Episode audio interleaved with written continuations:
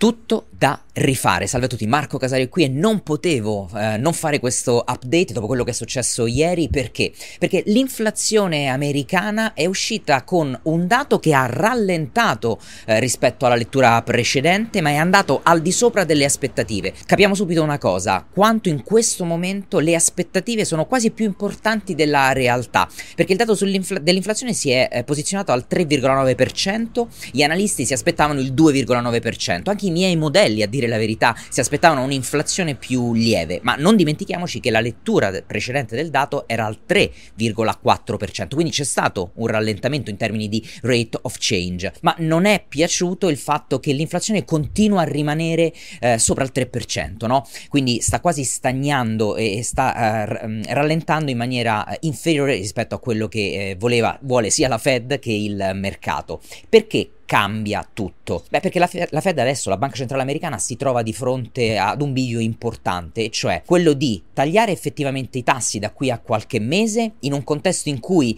la disinflazione eh, ci metterà un pochino più di tempo ad arrivare al due per cento, e prendersi il rischio che effettivamente possa esserci qualche rimbalzo durante questo percorso che la porterà poi sotto al due per cento, o eh, invece rimandare, eh, rimandare il taglio dei tassi, e questo potrebbe però pesare di più sull'economia. Beh, una cosa intanto è successa ieri, lo, avrete, lo abbiamo visto nell'obbligazionario. I rendimenti obbligazionari ieri sono eh, saltati eh, verso l'alto, sia i due anni che i dieci anni. I dieci anni sono tornati al quattro virgola tre per cento e eh, questo vuol dire che il mercato ha ricominciato a scontare l- il mantra di Powell: più in alto, più a lungo. E infatti, guardando anche il, eh,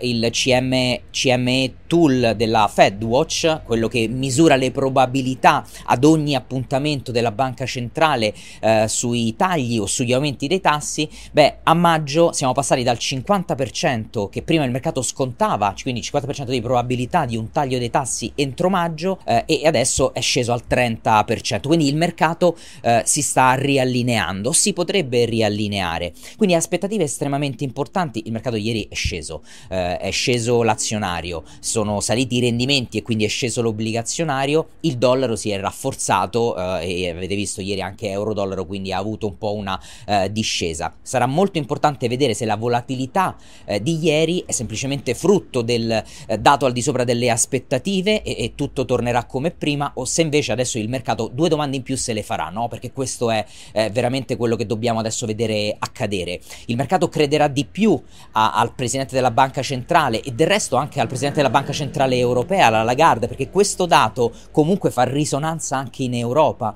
eh, perché non ce lo dimentichiamo che la Banca Centrale Europea ha detto che si, parle, si comincerà ad accarezzare l'idea di un taglio nell'estate del, di quest'anno, non prima, e, e la Fed ci continua a dire che eh, vuole vedere una disinflazione che continua ad avere la stessa traiettoria prima di pensare al primo taglio. Diciamo che su carta la B C E, quindi noi europei, eh, con la nostra banca centrale, su carta, guardando i dati, abbiamo più necessità eh, che il taglio arrivi prima della Banca Centrale Americana. Perché? Perché l'economia in Europa non è affatto così resiliente e resistiva come invece è stata in, in America, dove i dati sì è vero che stanno leggermente rallentando, ma sono ancora dati estremamente positivi, con una crescita misurata trimestralmente superiore al tre per cento. In Europa siamo praticamente alla stagnazione, il dato sta intorno allo zero virgola uno per cento, quindi tanta difficoltà in Europa, e per poter stimolare l'economia eh, il taglio eh, sarebbe necessario, anche perché la liquidità in Europa non sta, eh, non è positiva, non sta salendo, mentre la liquidità, che sappiamo essere un po' la droga dei mercati,